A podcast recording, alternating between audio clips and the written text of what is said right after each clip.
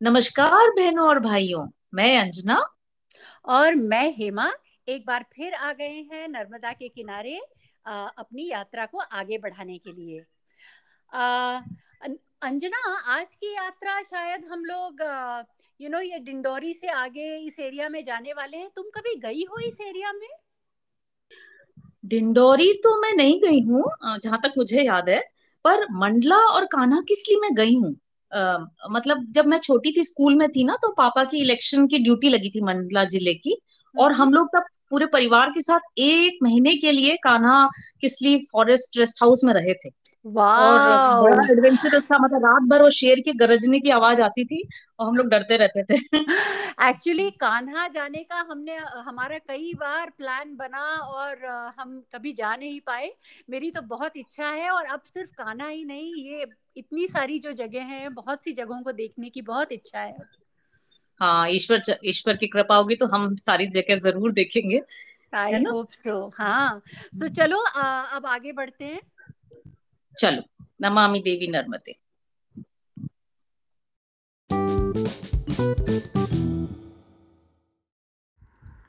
डिंडोरी से महाराजपुर मंडला। नर्मदा पहाड़ी नदी है, पर आरंभ वह मैदान से करती है। अमरकंटक का लंबा पहाड़ वह आधे दिन में उतर जाती है। फिर शुरू होता है प्रायः पचहत्तर किलोमीटर लंबा डिंडोरी तक का मैदान। नर्मदा को मानो पहाड़ों से कोई सरोकार न हो। पर यह तो किसी शैतान बालक के मेहमान के आगे थोड़ी देर के लिए भोला भाला बनकर बैठने जैसा है। ढिंडोरी से पहाड़ों की भूल भुलैया शुरू होती है। अनेक छोटे बड़े पहाड़ गति अवरोधक बनकर नर्मदा को कभी दाएँ तो कभी बाएँ मुड़ने को मजबूर करते हैं। इसीलिए डिंडोरी और मंडला के बीच जितने घुमाव फिराव हैं, उतने शूल पानी की झाड़ी को छोड़कर और कहीं नहीं। डिंडोरी से मंडला तक का मार्ग अत्यंत दुर्गम है तो अत्यंत सुंदर भी है। नर्मदा का यहाँ मानो बालकांड पूरा होता है और सुंदरकांड शुरू होता है। डिंडोरी से 8 अक्टूबर नवासी को चले। रात बंजर टोला में बिताई। दूसरी रात रमपुरी में। वहाँ के किसानों के चेहरे पर अकाल की काली छाया मंडरा रही थी। कहने लगे, हमारे यहाँ कहावत है कुटकी रानी तीन पानी। लेकिन इस बार तो तीन बार भी पानी नहीं बरसा। कोदो कुटकी तक नहीं होगी, भगवान जाने क्या होगा। यहाँ से चले तो रास्ते में एक घुड़सवार मिला। हमारे बारे में जानकर खुश हुआ। कहने लगा, गुरुजी, मैं तो खेत जा रहा हूँ, लेकिन वह मेरा घर दिखाई दे रहा है। वहीं जाइए। मेरा लड़का आगे की सारी व्यवस्था कर देगा। लड़के ने बड़ा स्वागत किया। एक थाली में सीधा ले आया। आटा, चावल, दाल, घी, नमक, प्याज और लाल मिर्च। बहुत मना किया, पर नहीं माना। यही नहीं, आगे का रास्ता दिखाने साथ हो लिया। हम ऊँचे पठार पर से जा रहे थे। आगे जाने पर नर्मदा का जो बंकिम रूप देखने को मिला वह अनुपम था। बहती हुई नर्मदा सामने के पर्वत खंड से टकराकर लचक के साथ मुड़ती है, फिर खुद से ही सटकर वापस बहती है। खिंची हुई कमान सी नर्मदा को कई बार देख चुके थे, लेकिन यहाँ तो वह एकदम दोहरी हो गई थी। घुड़सवार के लड़के ने कहा बरसात में जब नदी उफान पर होती है, तब दो धाराओं के बीच एक दीवार भर रह जाती है। नर्मदा का वृंदावन है यह। खूब रास रचाया है उसने। खरमेर भी यही नर्मदा से आ मिली है। संगम के पास एक सन्यासी की कुटी थी। आज ही वे अपने गुरु भाई को कुटी सौंपकर नर्मदा परिक्रमा पर निकलेंगे। लेकिन वे सीधे जाएँगे। हम देवनाला होते हुए इसलिए हम लोगों का साथ नहीं होगा। यहाँ से घुड़सवार का लड़का लौट गया, लेकिन एक ग्रामीण हमें देवनाला ले जाने के लिए तैयार हो गया। टेढ़ी मेढ़ी खूबसूरत खरमेर को तीन बार पार करके जब हम देवनाला पहुँचे तो दिन ढल चुका था। यहाँ की गुफा के बारे में काफ़ी सुन रखा था, सीधे वहीं गए। जिस झरने के संग संग हम आए थे, वही झरना यहाँ एक सुंदर प्रपात रचता है। इस प्रपात के पीछे एक विशाल गुफा है। ऊपर झरना, झरने के नीचे गुफा गुफा के द्वार पर प्रपात। अद्भुत दृश्य था। गुफा इतनी विशाल कि हज़ारों आदमी मज़े से समा जाएँ। झरने के नीचे इतनी विशाल गुफा हमारे देश में शायद ही और कहीं हो। बरसात में यह पानी से लवालब भर जाती होगी। रात हो चली थी। पास ही एक बाबा की कुटी थी। हमें वह, वहाँ ले जाकर हमारे साथ आया ग्रामीण वापस चला गया। इस घुप अंधेरे में वह मज़े से चला गया। जंगली जानवर का डर था। हम कुटी के अंदर सोए। सवेरे यहीं स्नान किया। यह झरना खरमेर में मिलता है। खरमेर नर्मदा में मिलती है। इसलिए इस स्नान को हमने नर्मदा स्नान के तुल्य माना। दोपहर तो को मरवारी घाट पहुँचे। गाँव गाँव से घी इकट्ठा करके शहर ले जाने वाले दो भाई नर्मदा तट पर गाकड़ बना रहे थे। उनसे आगे का रास्ता पूछा। रास्ता तो बताया ही, गाकड़ भी दिए और बहुत सा घी भी। किसी तरह पैसे नहीं लिए। शाम को कनई संगम पहुँचे। तट पर एक छोटा सा मंदिर है। उसी सुनसान मंदिर में रात रहे। सामने मालपुर दिख रहा था। जाते समय इसी गाँव में गोसाई जी के घर रुके थे। हमने उन्हें खबर भिजवा दी, फिर भोजन बनाने में जुट गए। घना अंधेरा हो गया था। सामने नदी में रोशनी नज़र आई। धीरे धीरे रोशनी पास आती गई। शायद गोसाई जी हो। गोसाई जी तो नहीं, उनके भाई थे। गोसाई जी कहीं गए हुए थे, सो उनके भाई हमसे मिलने आए थे। तेज प्रवाह के कारण यहाँ दिन को भी नदी पार करना टेढ़ी कीर है। वे रात के सन्नाटे में आए थे। हम लोगों का कुशल क्षेम पूछकर चले गए। उनका रात के अंधेरे में हहराती, लहराती नर्मदा को पार करना कैसा खतरनाक लग रहा था। दिन पर दिन रास्ता मुश्किल होता जा रहा था। ऊँची नीची पहाड़ियों और सूखे नालों को पार करते हुए हम आगे बढ़ रहे थे। सकरी घाट से एक ग्रामीण का साथ हो गया। आगे चलकर ऊँची कगार पर से नर्मदा का जो भव्य रूप देखा तो बस देखते ही रह गए। हमारी ओर का खड़ा, ऊँचा और चट्टानी किनारा किसी किले की दीवार सा बहुत दूर तक चला गया था। सामने का किनारा नीचा और सपाट है। शिलाओं से मंडित और झाड़ियों से आच्छादित, इस विशाल किनारे से सटकर बहती नर्मदा ऐसी लग रही थी, मानो शिव की गोद में पार्वती सो रही थी। एक साध है कि जीवन में एक बार फिर यहाँ आऊँगा और इस अनुपम दृश्य को जी भर कर देखूँगा। पास ही है छीर पानी, रात वहीं रहे। इसके बाद की रात नाइजर में बिताई। फिर मेहदवानी के बाज़ार से राशन खरीद कर ठेला घाट गए। एकदम निर्जन स्थान। एक बाबा जैसा किसान था। उसने बताया कि पहाड़ी पर एक कुटी है, रात को वो वहीं सोता है। हम लोग भी वहीं सो सकते हैं। भोजन से निवृत्त होकर टॉर्च की रोशनी में उसके साथ कंकड़ पत्थर वाली पगडंडी से ऊपर चढ़े। विकट चढ़ाई थी। पीठ पर बोझा लादे छिपकली की तरह दबे दबे चढ़ रहे थे। जैसे तैसे ऊपर पहुँचे। उस वीराने में कोई नहीं था। सन्नाटे का आलम, खुप अंधेरा। ऐसे स्थान में सोने का जीवन में यह पहला मौका था। नर्मदा के पाट में दूर आग दिखाई दे रही थी। ऐसी ही आग पीछे भी थी। कभी कभी मछुआरे नदी में ही रात रह जाते हैं। उन्हीं की आग थी।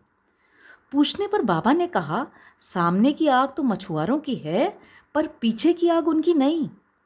तब, वह सिद्धों की भूमि है। वहाँ अपने आप दिए जलते हैं। अपने आप आग जलती है। रात को आग दिखेगी, लेकिन सवेरे जली हुई एक भी लकड़ी या कंडा नज़र नहीं आएगा। ऐसे भयावह स्थान में मैंने चुप रहना ही ठीक समझा। सुबह उठकर आगे बढ़े तो थोड़ी दूर तक वह साथ चला। सिद्धों की भूमि में पहुँचे। रात को जहाँ आग दिखाई दी थी, वहाँ जले हुए कंडों का ढेर दिखाई दिया। मैंने पूछा, यह क्या है? वह असमंजस में पड़ गया। कहने लगा, किसी ने खाद के लिए कंडे इकट्ठे किए थे पर किसी दूसरे ने ईर्ष्यावश आग लगा दी? प्रेम का दीप मुश्किल से जलता है। ईर्षा की आग आसानी से सुलगती है। यहाँ से वह लौट गया। हम डोकर घाट के लिए चल दिए। सुनसान रास्ते से जा रहे थे। समझ में नहीं आ रहा था कि सही जा रहे हैं या गलत। काफ़ी देर बाद एक आदमी मिला। उससे राम राम हुई तो उसने कहा कि मैं डोकर घाट से ही आ रहा हूँ। अभी तो दूसरे गाँव जा रहा हूँ, पर आप मेरे घर ही जाइए। मेरा बेटा आपकी पूरी व्यवस्था करेगा। हम सूनी पगडंडी से आगे बढ़े। दोपहर को तीन स्त्रियों को लकड़ियाँ बिनते देखा। सोचा उनसे डोकर घाट की राह के बारे में पूछेंगे, लेकिन हमें देखते ही उन्होंने भागना शुरू कर दिया। ऐसा पहले भी हो चुका था। हम थके मांदे जा रहे होते, मुश्किल से कोई दिखाई देता। सोचते, इससे आगे के गाँव के बारे में पूछे कि वह भाग खड़ा होता। यहाँ भी यही हुआ। लाचार हम आगे बढ़े। गाँव दूर नहीं था। ऊँची कागार से उतरे तो डोकर घाट आ गया। उस ग्रामीण के घर का दरवाज़ा खटखटाया। दरवाज़ा खुला। खोलने वाली स्त्री उन तीन स्त्रियों में से ही एक थी। अच्छा हुआ कि डरकर वह दरवाज़ा बंद कर दे। इसके पहले ही घर का बड़ा लड़का आ गया। मैंने उससे कहा कि रास्ते में तुम्हारे पिता मिले थे। उन्होंने ही हमें तुम्हारे यहाँ ठहरने को कहा है। तभी मुझे याद आया। उसके पिता का मैंने स्केच कर लिया था। वह दिखाया। सभी तुरंत पहचान गए, खुश हुए और रहने के लिए कमरा दिया। स्त्रियाँ कहने लगी कि हमने आपको चोर डाकू समझा था। थोड़ी देर पहले जो चोर डाकू थे, अब वे सम्मान्य अतिथि हैं। नदी नहाने गए। सामने तट से जब चले थे, तब राह भटक गए थे। मैं मधुमक्खियों के हमले से बाल बाल बच गया था। सारी बातें याद हो आईं। घर के लोगों ने कहा, आगे की रात आप मुंडी में हमारे समधी के यहाँ ठहरिए। सो मुंडी में उसके समधी के घर रहे। उसके समधी ने कहा कि अगले गाँव में हमारे समधी रहते हैं, आप वहाँ रहें। गाँव में शादी ब्याह प्राय पास पास होते हैं। मुंडी में देर रात तक लोक नृत्य देखते रहे। पुरुष सैला नाच रहे थे। हाथ में लकड़ी के बने चटकोला बजाते हुए नाच रहे थे और गा रहे थे। तरीना को नारा रे मोर हारिल सुआ। तरीना को नारा रे मोर हारिल सुआ। घरोली में बोले राजा राम सोन चिरैया जाए बैठे अमुआ की डार। बहुत तेज़ नाच होता है थका देने वाला। पुरुष थक गए तो स्त्रियों ने रीना शुरू किया। फिर दोनों ने मिलकर कर्मा नाचा। पुरुषों का सैला, स्त्रियों का रीना और दोनों का सम्मिलित कर्मा। आज हमें तीनों नृत्य देखने को मिले। समधी के समधी का गाँव पास ही था, इसलिए वहाँ नहीं रुके। रात गोरखपुर में रहे। यहाँ से जंगल की कच्ची सड़क ने हमें देवगांव पहुँचा दिया। यहाँ नर्मदा पर मानोट का पुल है।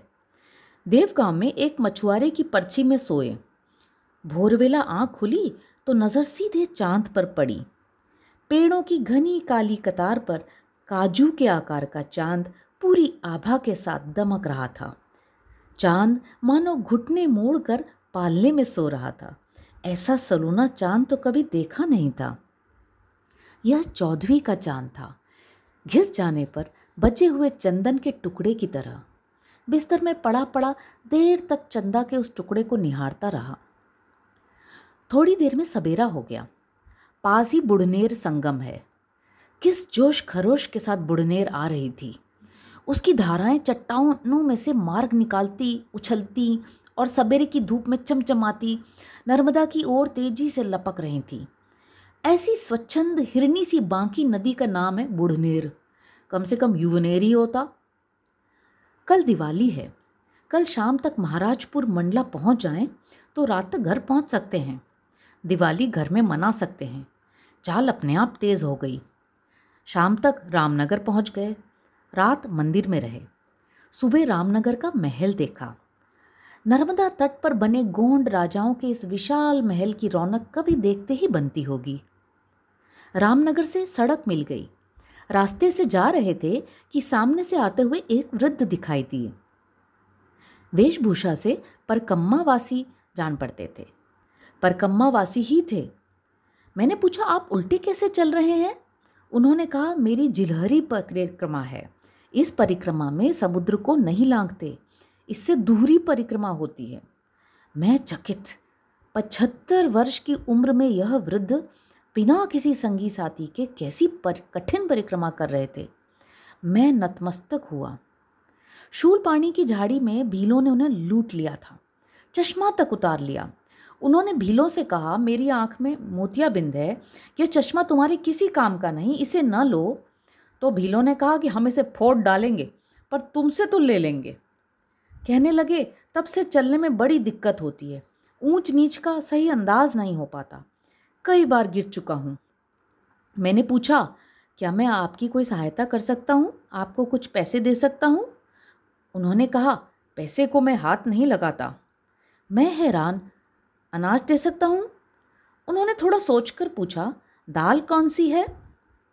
मूंग की दाल जल्दी चुड़ जाती है, हम वही रखते हैं।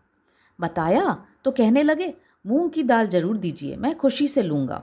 मैं बूढ़ा आदमी, अरहर की दाल हजम नहीं होती, पेट खराब होता है। दाल देकर कहा, पैसे भी ले लीजिए, इस दाल के ख़त्म होने पर दूसरी ले सकेंगे? वही बात, पैसे को मैं हाथ नहीं लगाता। मैं थोड़े दिनों के लिए चलता हूँ तो पैसे रखता हूँ, अनाज रखता हूँ और साथ में यादवेंद्र जैसा साथी रहता है। यह वृद्ध अकेले, एकाकी, निस्संग, अकिंचन चल रहे हैं। पता नहीं कब घर पहुँचेंगे पहुँचेंगे या नहीं, क्या पता? फिर भी अपनी मस्ती में जा रहे हैं। यह थी श्रद्धा, यह था संपूर्ण आत्मसमर्पण। ऐसे लोग अकेले होते हुए भी अकेले नहीं होते। पार्थ सारथी चुपचाप आकर इनके रथ की लगाम अपने हाथ में ले लेते हैं। मंडला दिखाई देने लगा। बंजर के चौड़े रेतीले पाट को पार कर हम महाराजपुर पहुँचे। इस बार की यात्रा पूरी हुई। मंडला से बस पकड़कर जबलपुर आ गए। आखिर दिवाली की रात को हम घर आ गए। भीड़ भाड़, शोरगुल, धूल धक्कड़ और चहल पहल का क्या कहना। धर्म क्षेत्र से मानो कुरुक्षेत्र में आ गए। रात को जब सर्वत्र लक्ष्मी पूजन हो रहा था, तब निर्जन पथ पर से जाते हुए उस वृद्ध की वाणी मेरे अंतर में गूंज रही थी। पैसे को मैं हाथ नहीं लगाता। नमामि देवी नर्मदे।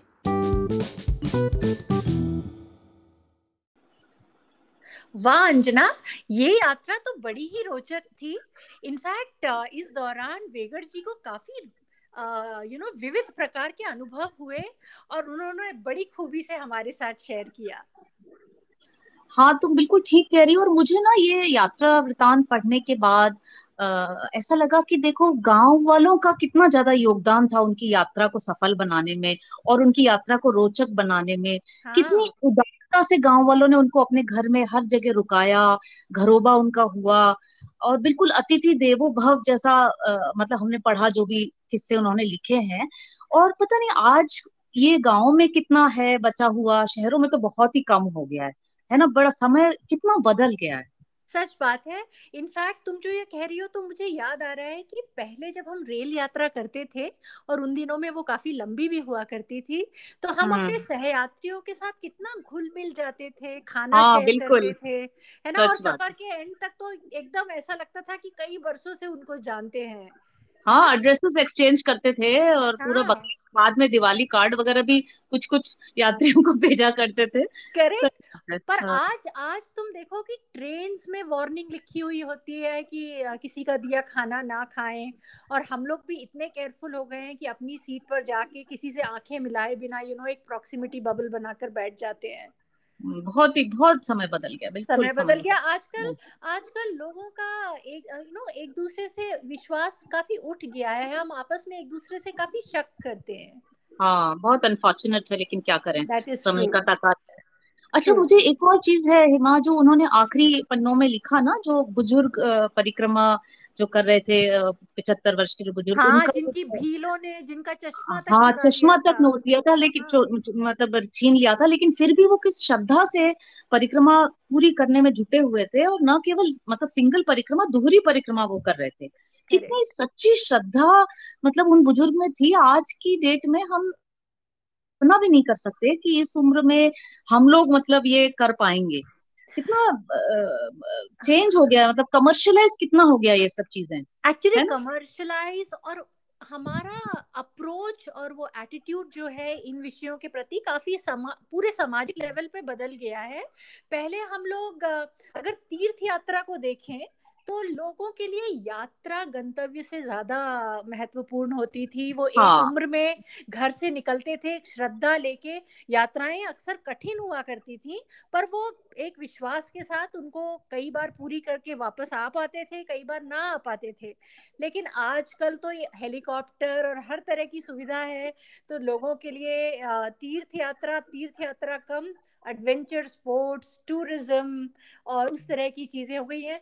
इनफैक्ट लोग तो कैलाश मानसरोवर की परिक्रमा आजकल हेलीकॉप्टर से कर लेते हैं। हाँ इनफैक्ट नर, नर्मदा परिक्रमा के भी परिक्रमा टूर्स निकलते हैं। मैं एक बार चेक कर रही थी वेबसाइट्स पे तो मैंने मतलब इतना सरप्राइज़ हुआ देखकर कि मतलब परिक्रमा का क्या मतलब है अगर आप पूरी गाड़ी से परिक्रमा कर डालो। बट ऐसा हो गया है आजकल है ना? हाँ। नहीं नहीं तो ऐसा है कि सब कुछ टिक। मार्क कर लेना है कि हम यहाँ बस हाँ हम हाँ चले ये कर लिया हाँ हाँ, हाँ चेकलिस्ट हाँ, है उसको बकेट हाँ, लिस्ट जिसे कहते हैं ना बकेट लिस्ट चलो हम लोग की तो किस्मत अच्छी है कि अमृतलाल जी ने इतनी श्रद्धा और भक्ति से नर्मदा जी की परिक्रमा करी और न केवल करी बल्कि उस पूरे वृतांत को लिखा शब्दों में अंकित किया और हम सब के लिए और आने वाली जनरेशन के लिए हमेशा हमेशा के लिए ये पुस्तकें वो छोड़ गए ताकि हम भी पढ़ें और नर्मदा जी की परिक्रमा वर्चुअली कर पाए। सचमुच सचमुच उनके उनके लिए जितना आभार हम व्यक्त करें वो कम है। कम है। तो आज की हम यात्रा यहीं समाप्त करते हैं। अगली बार फिर मिलेंगे। तब तक के लिए विदा लेते हैं। मैं अंजना और मैं हेमा। Bye bye